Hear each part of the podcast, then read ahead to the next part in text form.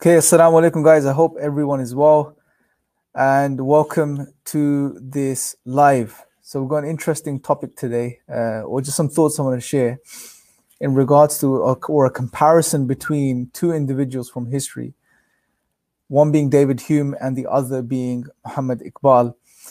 And the reason I want to do this comparison today is because, and by the way, this is going to be quick. This shouldn't take too long, so we can go into a Q&A then but the reason I want to do this comparison today is because what we're going to see is how the belief in God or the lack thereof affects you as a human being. What happens when you acknowledge God, that there is a creator who created you with a specific purpose, and how that manifests in your life? And how that allows you to now manifest change in the world around you and how the opposite is true too. So when you how how is it when you deny god and turn away from god how does that impact your life? How does that transpire and how does that shape your existence and how therefore then continuing from there make you or or a or how do, how does that put you in a if you like how do i put this how does that how does denying god shape your life and how does it now make you impact the world around you i guess? That's the two things we want to look at. And again it's gonna it's it's gonna boil down to the conclusion i'm gonna make or the conclusion i want to draw today and highlight once again from a slightly different perspective is that if you turn away from god if you deny god number one you lose all awareness of the self what you are as a human being who you are. And secondly you lose your bearings in regards to the meaning of life. Why are you here? What's the ultimate purpose and meaning of our existence? There, there's nothing.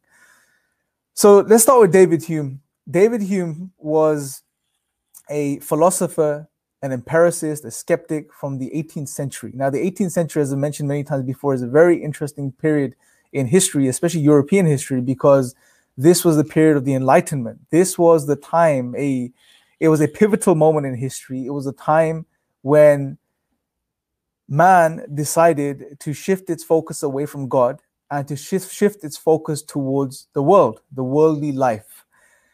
And a new vision was sold to the world, a new focus was sold to the world, which was that our objective, our purpose is to attain a worldly utopia, to attain paradise on earth. Now, to achieve this objective, everything ha- had to be reformed, reshaped philosophies had to be changed, right? And also, this also applied to the human being, what the human being was and what the purpose of the human being was. What was the self? The question of the self was always a huge, and even continues to be today, a huge point of discussion for philosophers and thinkers. What is the self? What is this I that we refer to? But especially at that point in history, there had to be a shift in the concept of the self. Attention had to be moved away from any concept of the soul or a unified you know, being and shifted towards a more of an empirical way of looking at things. Now, David Hume arose in this time. He was a philosopher, a thinker in this time, and he was an empiricist. Although he was different from many of the other empiricists around at the time, he favored, for example, uh, feelings and emotions over reason. And maybe we can get into this later, but most of the empiricists favored, obviously, reason.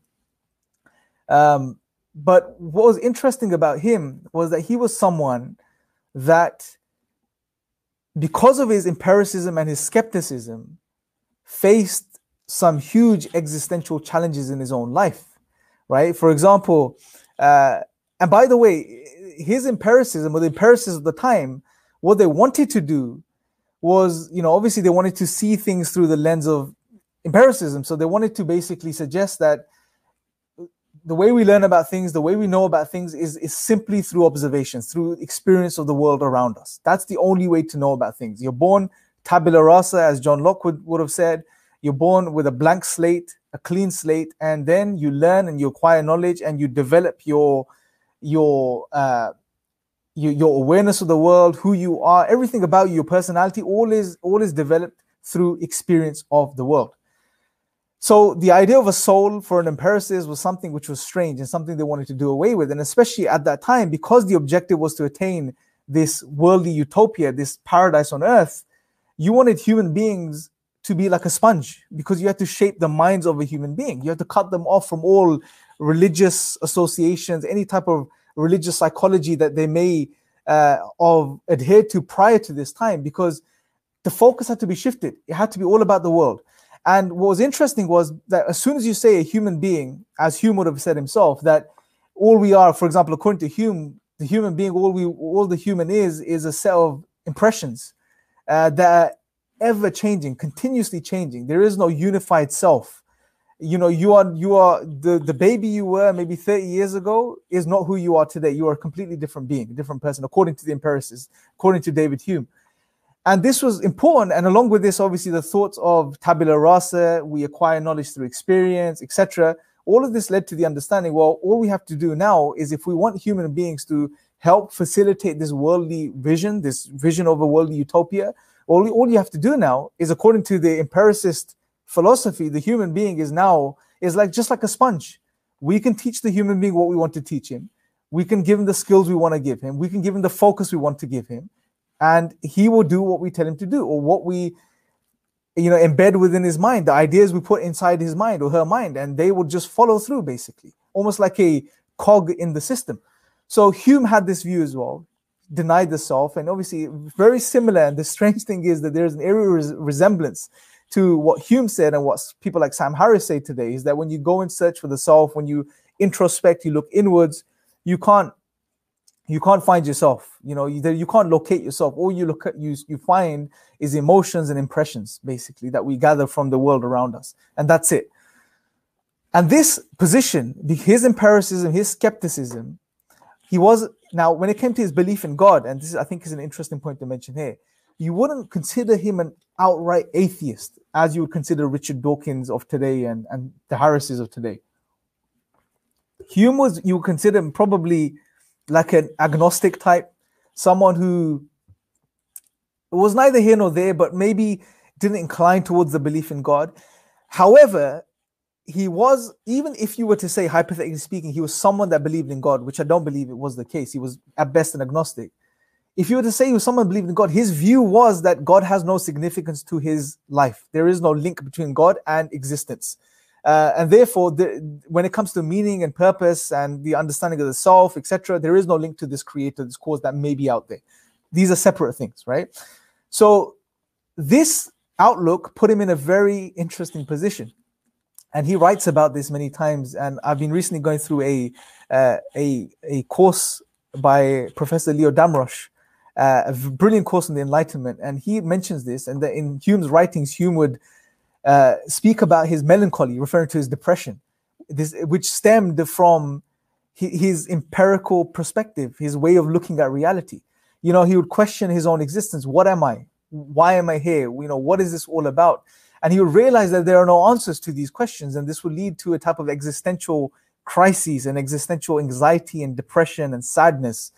And then he would say, well, and then in his writings, he would refer to, you know, that nature, you know, she would come and provide me with a solution. And it's interesting that many of the empiricists, what they did, and again, the professor mentions this, what the, what the empiricists did at the time, although they turned their focus away from God, it's almost a surrogate for, for God now was nature. They would almost in their writings when they would speak about nature they would refer when you read it it would seem like they're speaking about a deity a god-like thing right?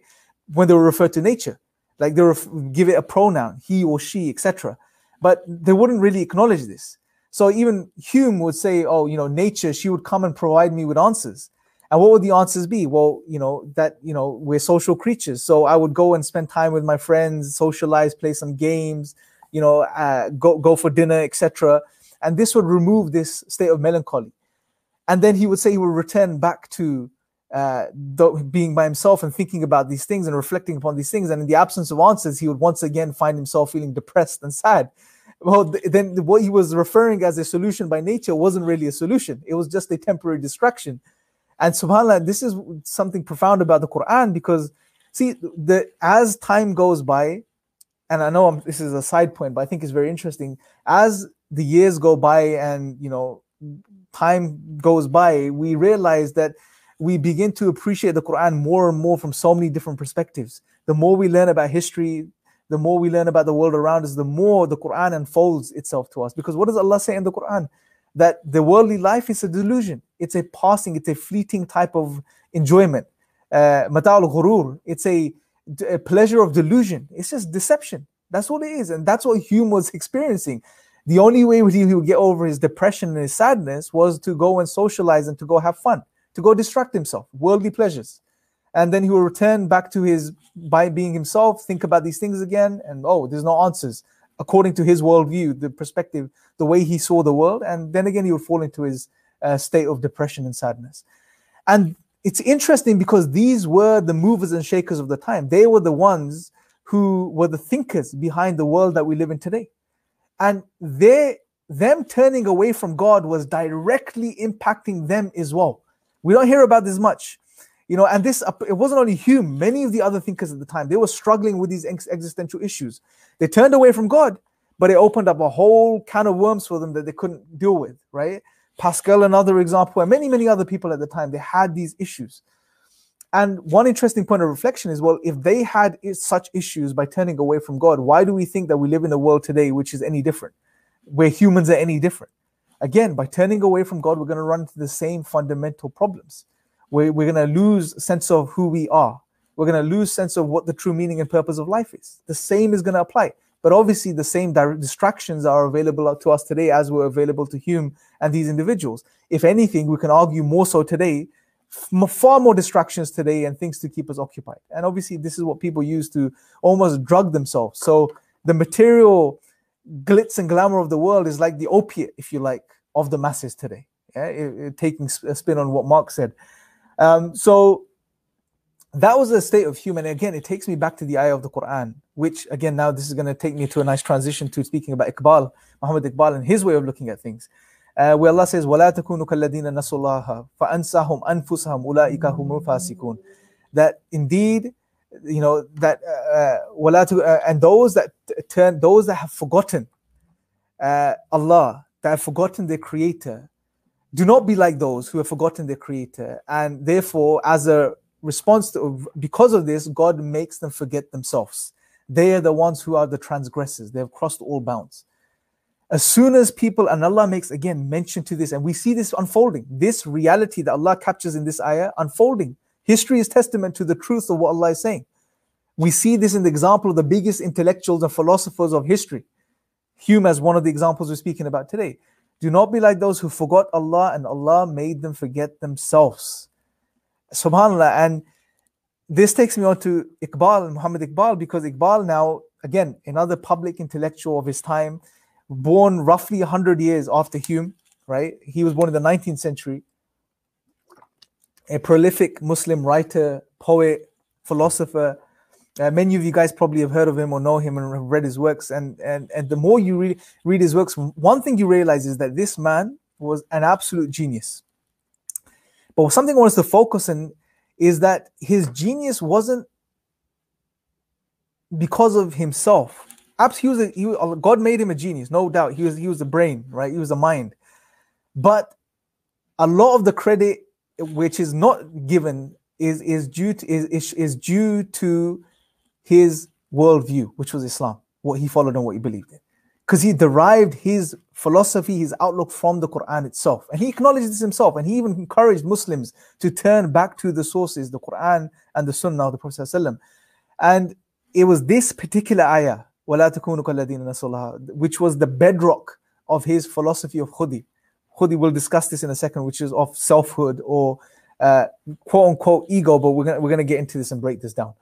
Um, and and this was it. So he he basically took this particular ayah where Allah says, "Do not be like those who forgot Allah, and Allah made them forget themselves." And this was the foundation of his philosophy. But another thing you realize when you study his work is that he was someone that was fully in tune with the world that he lived in. He understood you know, the, the, I'm sure he understood the Enlightenment period and, and the philosophers at the time and their thinking, and I'm sure he studied them extensively.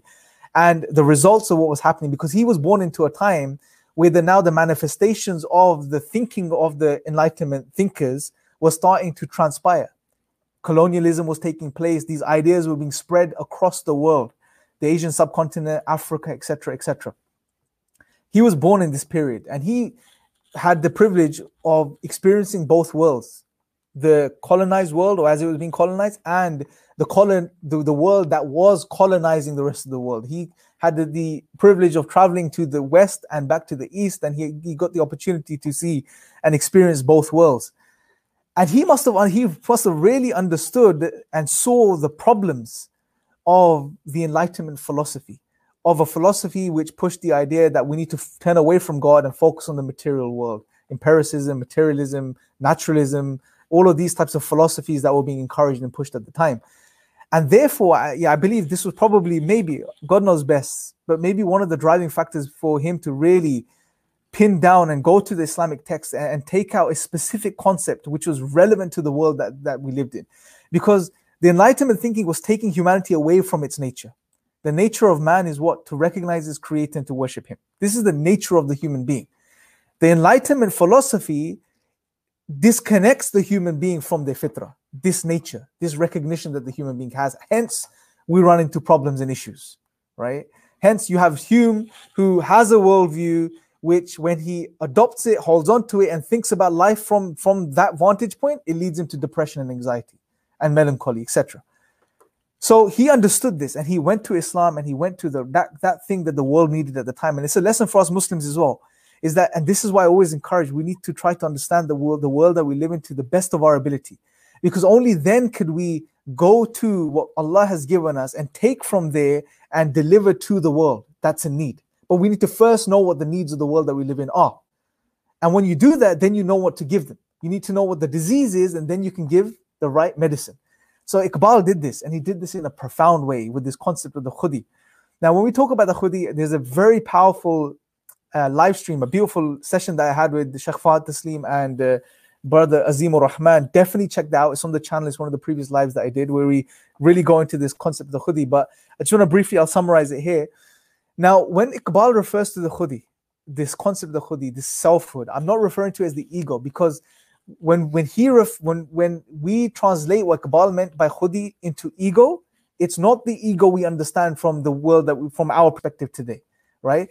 See, the way the best explanation or description of the ego that I've heard, and I'm going to share it with you, I think it's very powerful, is that it's how it's it's how we've defined ourselves. So meaning we're born into this world. You can see ourselves as, as not as a blank slate tabula, tabula rasa as of Locke, but from a different perspective that that we are we are plain from the experience of the world. We don't have any experience of the world. We don't associate labels to ourselves. We're born plain blank from that perspective.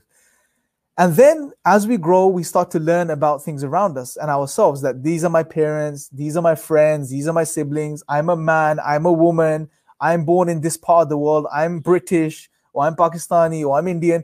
And these are labels, these are identities we start ascribing to ourselves. Then we get older, we start learning and studying. You may become a professor, you may become a PhD, you may become a teacher. Those, again, you start ascribing these labels to you and you start to, you know, the, these things define you. This is who you are right? So you refer to yourself as my name is I don't know, uh, you know, John. I am a professor at so and so university. I am a lecturer at so and so university. I am a PhD. The, we, this is how we define ourselves. These are labels we give ourselves. And then when any of these labels are attacked, depending on our relationship with that part of our identity, the way we have come to recognize ourselves, when these labels are attacked, we we jump to defend it, right? And and it's this is what you can refer to as the ego. It's this it's this it's it's this it's the way we have defined ourselves. The way we have come to know of ourselves by associating descriptions and labels to ourselves in this world right? So when those are attacked we we get angry we get agitated we get hurt we want to defend it depending on our relationship with a particular identity. That's what you can refer to as the ego the self right but when Iqbal speaks about the ego, he, I don't believe he's referring to this. He what he is referring to when he speaks about the the the, the to to the to khudi to this concept of the khudi selfhood is what is realized when one understands their true self in relation to the creator. That's the difference. So it's not only referring to the soul or the physical being, but it's a recognition of the self of the human being, yourselves, this identity, this whole that we have within us, via or, or, or through understanding our creator. So it's linked to our creator, linked to Allah subhanahu wa ta'ala. It's to recognize yourself in relation to Allah, how He created you, what He created you as, why He created you, and recognizing who you are in relation to Allah subhanahu wa ta'ala.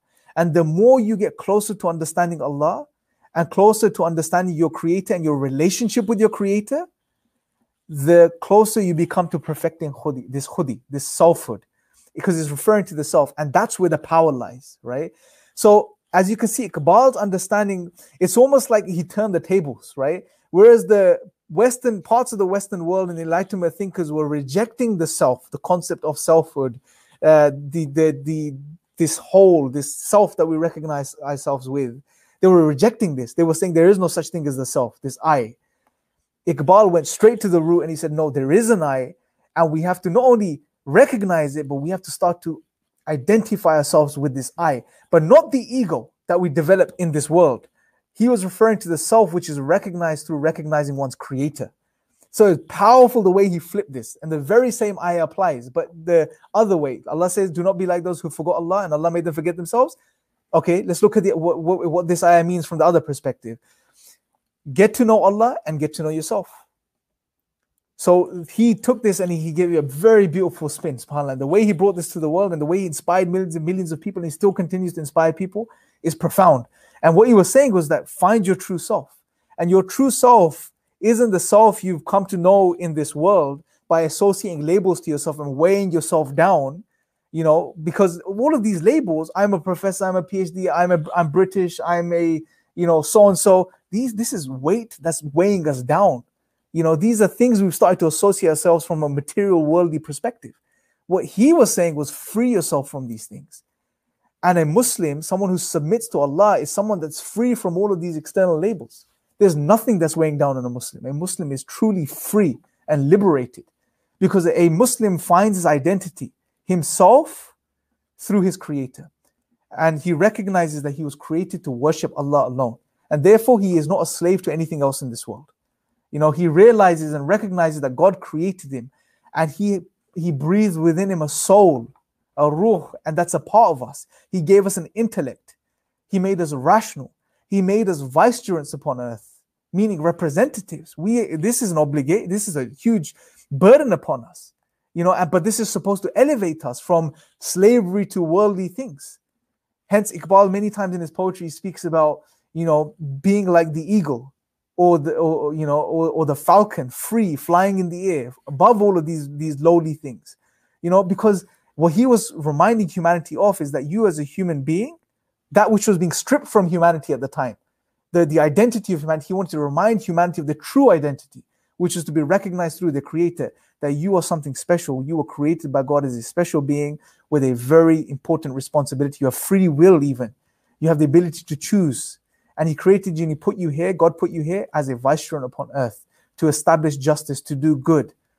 You know, and and to really and this is why when he and we don't have time to go into this today, but when he speaks about refining the khudi, you know, really coming to terms with it, he talks about concepts like being fearless in in in the knowledge of God.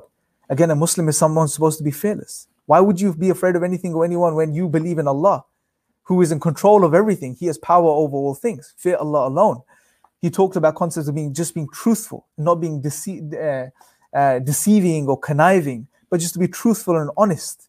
He spoke about responsibility. He spoke about um, being a person who was free of, of dependencies in this world because we are completely dependent upon Allah and He is the one that provides for us, even if it comes through the means of a means, right? But it still comes from Allah. We recognize it, so we depend upon Him alone. Uh, so all of these concepts he pushed to really get human beings to really find themselves again in a world which was losing sight of who they were, uh, humanity losing sight of who they really were. And see, it's a beautiful thing when you think about it that on one end you had those individuals who wanted to take people away from God because they wanted to sort of make the most of this worldly life and use human beings to to to bring that vision into fruition. And to do this, they were taking people away from their true identity. And on the other hand, you know, what Iqbal did, which was profound, was he went to the final revelation of God, the Quran, the source text, and he brought to humanity that the, the truth of who we are, No, to find yourselves again. What elevates you and what makes you a true human being is, is to recognize your creator and your relationship with your creator, that you are his slave and his slave alone, and you are not a slave to anything or anyone else. And to you are a self, you are a soul to find yourself.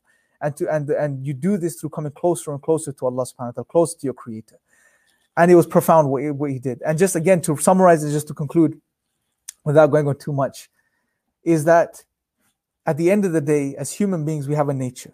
God has placed this within us. And this is mercy from God because He's helping us out, helping us find our ways way back to Him.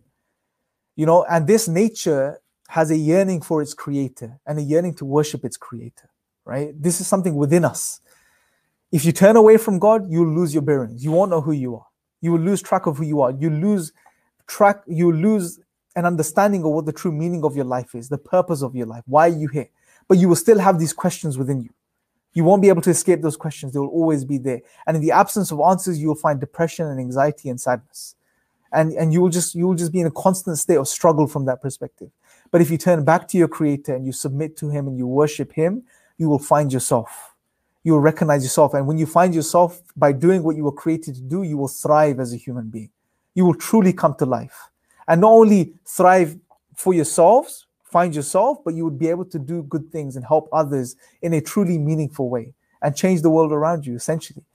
So that's what I wanted to share with you. And again, this is why, and it all boils down to the Quran, man. The Quran is, is, is final revelation from God, but as Allah says, is it's hudan lil nas and it's hudan lil muttaqin. It's it's guidance for humanity, but in particular, those that are going to benefit from it are those who have taqwa, who are conscious of their Creator, you know, who who recognize that they have a creator. And by submitting to him and following his his commands and what he's told us to do, you know, you will truly find yourself and you'll be able to truly make the most of this life. But if you turn away from him, you'll lose all your bearings and you you just will will just lose your way. And you know, we've seen this and I've touched upon this in many videos before. Sure, progress was made from a worldly perspective. Yeah, sure, we had made progress in science and all of these things. But look at the look at the the crazy things that have happened in the world because of these this this outlook as well you know over the past couple of centuries. Because why? Well because we we we we gained by focusing on the world we gained a lot of power.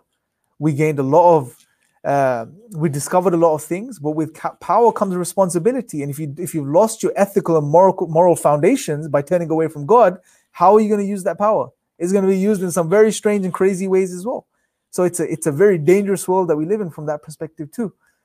But anyway we'll wrap up on that just wanted to share those things with you. I hope I hope it was beneficial, inshallah. And and and I guess one thing I want you to take away from this is to turn back to the Quran, brothers and sisters. Wallahi, Allah has given us what we need to be successful in this life, you know, to put things into perspective in this life, to make sense of reality.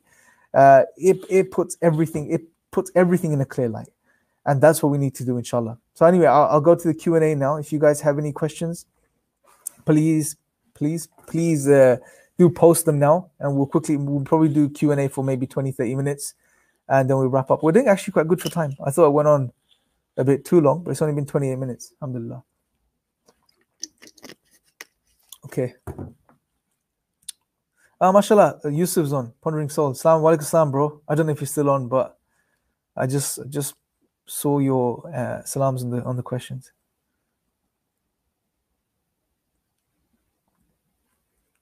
Okay. Any questions, guys? Please do post them. I'm just going from the top down, so uh, bear with me, inshallah. I'm just going to take a moment to read them. Welcome salam to all of the guys that have said salam.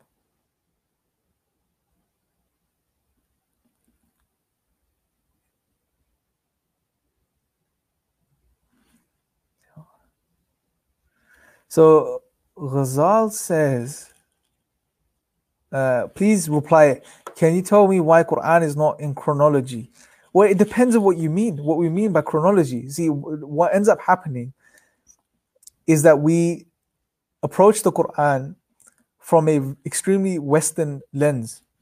And and what I mean by that is where this is something Ustad Asifuddin has mentioned. Uh, there's a video on my channel. Definitely check that out. It's on the Epistemic Show. It's called uh, Between was it between Semitic logic and uh, Greek logic? Uh, and what he discusses, and he goes into a lot of detail, is that there there are different constructions in these two different worlds, meaning in, if as far as language and writing is concerned as well. So from a Western perspective, you know, or, or a Greek perspective, you have beginning, middle, and end. You have a certain structure that we're used to when we're reading texts and books, etc., textbooks, storybooks, whatever they may be. But when it comes to the Quran, it has its own unique structure. It doesn't follow this particular structure, right? So eh, when you talk about chronology, the, we, the way you have to look at it, well, we shouldn't judge the Quran by a certain standard. We have to know that the Quran has its own standard and its own structure, and it follows its own structure. And when it comes to that, there's a there's a lot of work that's been done by scholars uh, on the coherence of the Quran. Again, Ustad Asif has some really good stuff on the coherence, coherence of the Quran, uh, which is some of it's on my channel, so you guys can definitely watch that. Ustad Asifuddin, yeah, you'll see his videos on the channel as well, inshallah. Uh, so that's in regards to that. Uh, Hamza, I think Zuni said, uh, Hamza, I think you're referring to the other live we were supposed to have today. We had to cancel it, but we're going to reschedule it. It's on the, it's going to be on the Sapience YouTube channel. So if you guys haven't already, make sure to subscribe to the Sapience YouTube channel, and we're going to be doing a live on that, maybe end of this week or next week, inshallah. Uh, let's see. Yeah, apologies, guys, for some of the people that have come on and just been swearing. Um, just ignore those guys. Uh, what do you mean? Uh,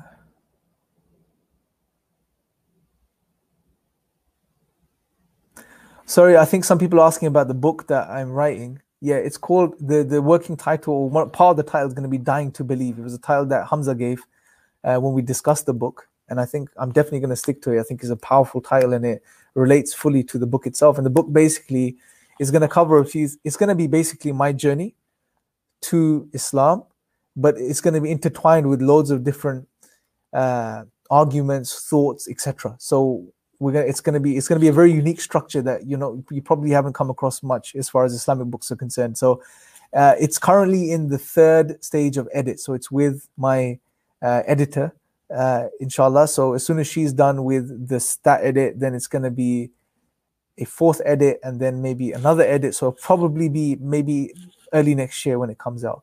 Uh, we want to take my time with it. We don't want to rush it. It's just so just just to get it out. But inshallah, it's coming. It's on the way.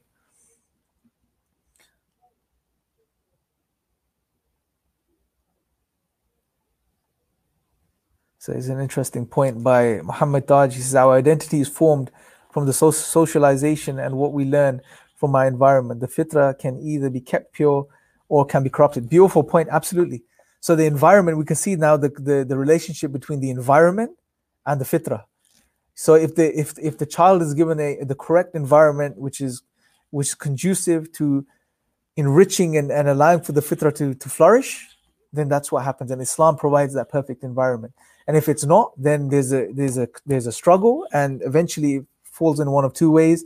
Either the fitra becomes dormant, covered up, clouded, whichever way you want to look at look at it, or if somehow a person and and sometimes the, a person could go through um, have grow up in a very anti fitra environment but may have certain experiences in their life which leads to the awakening or the emergence of the fitra or them becoming aware of the fitra so yeah, allah knows best allah allah works in in the most amazing ways and he can take someone in the worst situation and guide them to Islam and, and awaken the fitrah.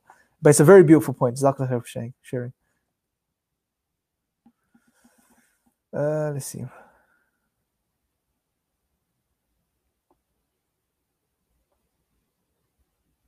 So this is an interesting point. Let's see if we can deal with this. Imran, bro, I think I found a way of uh, defining Allah's self in terms of modern conceptions.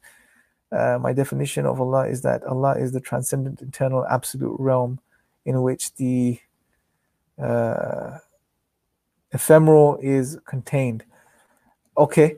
Uh, one thing I would advise, brothers and sisters, is is is look, we have to get across who Allah is to the non-Muslims of today. Absolutely. We have to use language they understand. Don't use complicated and big words because that's something you've done there. You've used words there which most people are not going to understand uh, and be able to conceptualize. So they're going to need to understand the words before they can understand what you're trying to say, right? So you don't want to fall into that trap. Make it easy for people. Use language that people understand. But at the same time, we have to be very careful that we don't say something about Allah that Allah hasn't said Himself about Himself. Uh, otherwise, what would be the point of revelation, right? So we have to be very, very careful and work within those bounds. So always think about using simple language when trying to convey to non-Muslims in regards to who Allah is, but at the same time, don't use language which doesn't relate to or explain what Allah has told us Himself in the Quran or in the Sunnah about Himself. So be very careful. And if you're not, if you're in doubt, always check with someone of knowledge, inshallah. Um, so, for example, when you're talking about Tawheed and you're talking about the oneness of Allah in regards to His Lordship, you know, we want to get across the point what? We want to get across that Allah is the creator, the maintainer, the sustainer, the provider. And again, you can see that some words that I've used there which may be quite alien to the person, you know, Generation Z, for example, people of today, the youth of today. How what does sustainer mean? Yeah, what does nourisher mean? What does cherisher mean? Uh, what, uh, what does even creator mean? Unfortunately, in some cases, so we have to be we have to think about how do we simplify these words, but not lose what we're trying to get across, and not say something which is not true. So you have to really think about this, and if you're not sure, definitely check with someone, inshallah. Okay.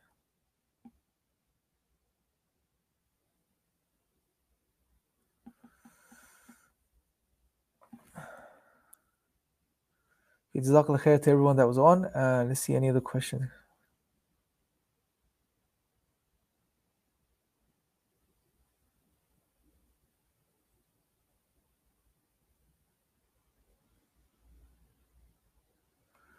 Another beautiful point by Brother Muhammad Taj about purifying and nourishing and developing the fitrah, as Allah mentions in Surah Shams. Uh, so I'll just put it up for you guys to read.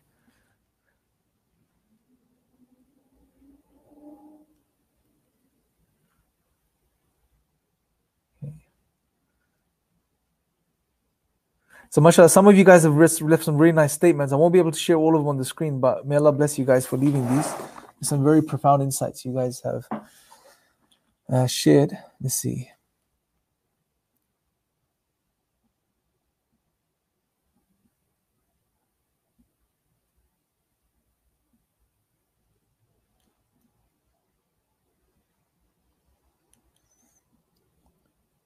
Okay, so some questions about Sufism, etc., what I think. Um, in regards to those things, um, I'll probably think about it a bit, more, bit more before I share my thoughts because you know words are very powerful and can be very dangerous. So I don't want to say something which uh, may confuse people or throw people off or say something which isn't true. So I'll hold my thoughts in regards to certain Islamic groups and perspectives and things like this. But one thing I would say is that spirituality is a part of Islam. Um, so at the very least, one thing we should all focus on, putting aside names, labels, groups, is to not forget the spiritual realm of Islam, which is you know to to to have that relationship with Allah subhanahu wa ta'ala. Obviously in line with the way Allah has told us in the Quran and the Sunnah. Uh, that goes without saying because otherwise again what's the need for revelation if we're going to make up things uh, for ourselves and ways for ourselves? Um, but everything is there. But unfortunately many sometimes especially in the times we live in we we tend to focus a lot on the this on, on discussions about scholastics and things like this and very little on the spiritual side of islam. Uh, so we have to i think there has to be that balance uh, that's what i would say as a general point but i'm not uh, i'm not uh, i think i'll leave it at that for now but one thing i do want to mention also is whenever i refer to people like iqbal muhammad iqbal Allama iqbal um, or other thinkers it, i want you to understand I make a reference to them because of the reference reference they make to the source text. And that's what inspires me about people like Iqbal is that he was all he he he was all about the Quran and the Sunnah. He was all about going to the source text uh, and and thinking and pondering upon the Quran and and deriving you know ideas from the source text itself. So that's why I said earlier as well. It's like we have to give credit. Like it's the Quran that's that's some of the greatest thinkers in this world have been Muslims. Unfortunately, we don't hear about many of them today, and it's because they they were Muslim. Their their they their foundations was a text which was completely coherent and made sense of reality, you know, and and that's a powerful starting point for anyone. And and this is what you see. People, Hume. I'm not. I'm not David Hume was pro- in, in, in certain spheres maybe a genius, uh, and uh, some of his thoughts that I've come across in regards to how emotions influences us in, in regards to decision making and how it's not that we reason to a conviction, but it, we have a conviction and then we reason backwards and things like this. profound thoughts, you know, profound ideas that he made and he shared at a time where people didn't agree with his views. And we can agree with a lot of those things, but you can see when it comes to the understanding of the soul for meaning and purpose, he was lost. Uh, the great thinker that he was, he was completely lost. Why? Because he had the wrong foundation to start with a skeptical, uh, empirical type of agnostic position. Uh, and and this is what happens. So we have to always go back to the source text, and that's the key here. Going back to the Quran and the Sunnah and sticking to these source texts because they are they make sense of our lives, they make sense of reality, and that's what guidance is. Allah says the Quran is guidance for humanity. You know, it's supposed to put things into perspective for us, and that's exactly what the Quran does. It makes sense of our own lives, our own existence, the purpose of our life. It makes sense of the world that we live in. I mean, Tell me this, guys. I want you to think about this. I'm gonna leave you. I'm gonna give you this uh, thought experiment, and I want to know. I want to see if anyone can give me the answer here. Which philosophy, worldview, religion, other than Islam, has been able to put into into context the reality of life from this perspective? On one hand, you have the universe, right? The physical universe. And when the scientists study it today, they look look at it, they say, well, fine-tuning. There is order. There are the laws that govern this universe, the laws of physics, laws of logic, mathematics. It's it's it's precisely fine-tuned. Even atheist scientists would acknowledge this, but say it looks designed like Dawkins, it looks designed, but it's not designed. They would even say this. That's one side, that's one aspect of looking at reality. But from the other end, from our lives, our personal lives, there's chaos, there's disorder. You know, we do something good, but something bad happens. We go through hardships, trials, you know, uh, calamities. And there's a lot of disorder from another perspective. Same world, same reality. Two different two different elements to the same reality. What worldview other than Islam has been able to reconcile both of these and give us a coherent uh, account for these two aspects of the same reality? Nothing. No worldview. Uh, what's funny is whenever they've tried, they've gone completely off track. For example, recently I was watching a, a lecture about the Cainites, uh, a particular Christian sect or group uh, that existed near the time or just after the time of, of Jesus, peace be upon him. And their view, uh, I think it was the Cainites, their, their view was that to, to do everything the opposite of what God has told you to do because they didn't believe that uh, that the creator the high creator, the real God, created this world. And the reason they didn't believe this was because of all of the, the hardships and trials and atrocities, the evil that existed in this world. Right? Because they couldn't reconcile this, they said, well, this big God, and there were other gods, and then some of the, one of the gods escaped from the realm of other gods, and then that God uh, gave birth to certain gods who, who created this world, and hence because they weren't perfect from that perspective. They had these strange philosophies, right? So, and they said that the Bible or what Jesus was given, uh, may Allah's peace and blessings be upon him, what he was given was from this lower type of bad type of God. Crazy thoughts, right? Just because they couldn't reconcile reality. Atheists today, the reason they turn away from God is because of their misunderstanding of the world, problem of evil. Which there is no other religion or way of life which completely comprehensively addresses these different realms or aspects of reality other than Islam. And how beautifully does Islam put this into perspective? 1400 years ago, Allah tells us very clearly, He created life and death to test which of us is best in deeds.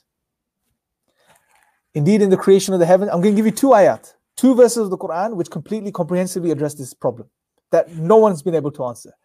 One of the ayahs is in uh, Surah Mulk, one of the first ayah Allah says, uh, uh, where He created life and death. I'm not the Arabic's not coming to me right now, but we created life and death to test uh, to test which of us is best in deeds.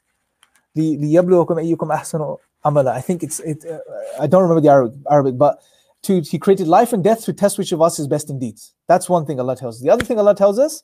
Uh, إن في خلق السماوات والأرض واختلاف الليل والنهار لآية لأولي الألباب. In, in uh, Surah Al, Al Imran, the 190th verse, Allah says, and this is just one of many ayat like this, where Allah says, Indeed, in the creation of the heavens and the earth, and the alternation of night and day, in are signs for people of deep thought. Now, let's look at these. On one end, when Allah is referring to the creation of the heavens and the earth, He's telling us that these are signs, right? So, one aspect they're going to be signs is in their construction. When we look at the universe, it's ordered, it has laws, it's governed by precise laws. It's it's it's whole. It's maintaining its uniformity. Makes sense of the order of the universe. These are signs for us, the thinking man, the thinking woman, to reflect upon and, and for them, for it to lead them to the conclusion that they have a creator. Clear signs. The order of the universe makes sense. But from the other perspective, human life, God tells us life is a test. So within this universe, which is created as a sign for us, and it follows a particular order, and it has laws, and it has this precision, but there's another element to, to this world from the human experience perspective where there is chaos and disorder. Why? Because God says He created life and death to test which of us is best in deeds. So we're going to be put to the test via certain evils, certain difficulties, hardships that we will go through. This is a life to test us. We're going to be tested to see what we decide to do how we manifest our worship of God in this life. If it was all perfect, well, then where is the test? So, can you guys see how beautifully? And these are just, I've just thought about this now. I mean, if I if you to sit down and give it a thought and really put these things together, you would see how Islam comprehensively addresses all those loose ends, the supposed loose ends that philosophers and thinkers and other religions have not been able to solve for since since since God knows how long, right? because what maybe the prophets earlier prophets did come with these truths but obviously man changed this. And when man changed it you know they changed what was good as well. So islam comprehensively addresses all of those loose ends those problems that philosophers and thinkers have not been able to solve. So allah makes gives us a clear understanding sure the world is ordered it's fine-tuned to allow for intelligent life to exist and on top of this this fine tuning acts as a sign for us, which points us back towards our Creator, helping us find God and worship Him. But at the same time, we were created in this life to be tested. So we're going to go through hardships and trials and tribulations and all of these types of things.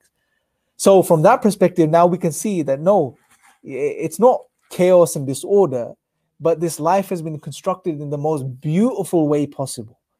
For, for it to function, it's fit for purpose. It's more, it's perfectly fit for purpose when you when you understand what the purpose of this existence is. That's how profound it, uh, Islam is. It addresses all of these things in the most profound and beautiful way.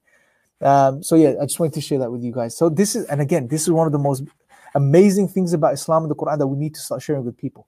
How it can comprehensively address the issues and problems of people, how you can comprehensively address those issues and problems, those philosophical issues and problems that no one's been able to account for and explain. Islam has the answer to all of these things. Okay, so I think we can wrap up, guys. I think, inshallah, unless there's any more uh, questions.